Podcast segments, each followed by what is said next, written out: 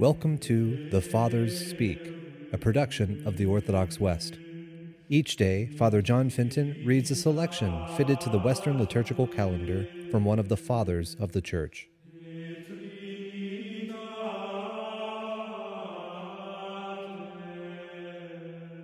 On this Ember Friday in September, let us listen to a portion of a homily by our Father among the Saints, Gregory the Great.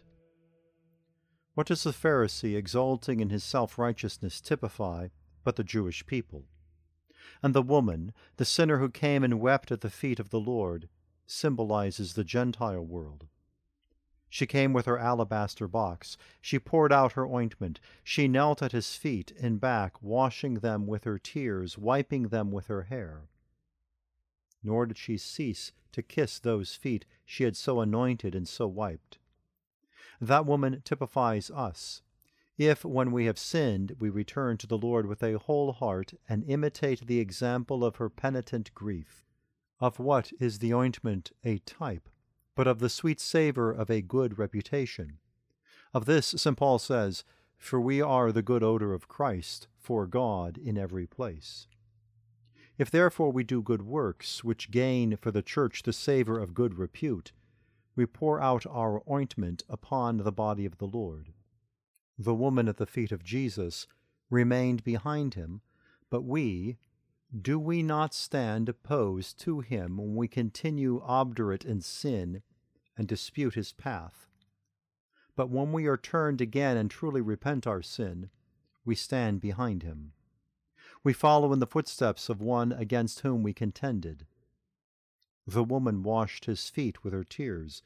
We too do that very thing when we are moved to show compassion to the very least members of the Lord, when we comfort his holy ones in tribulation, when we make their sorrows our own.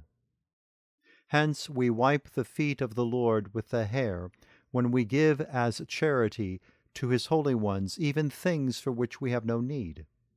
When our hearts sympathize, the bounty of our hand shows the truth of our compassion. The hand shows itself more generous when the mind is more deeply moved by compassion. The man who sympathizes with the sufferings of his neighbor, yet gives nothing to alleviate them, even from things he does not need, may wash the feet of the Savior, but he does not wipe them with his hair. Nor does he who gives words of pity to the sufferings of his brother, but fails to remove the source of suffering. He weeps, but he does not wipe the Lord's feet. The woman kissed the feet she wiped.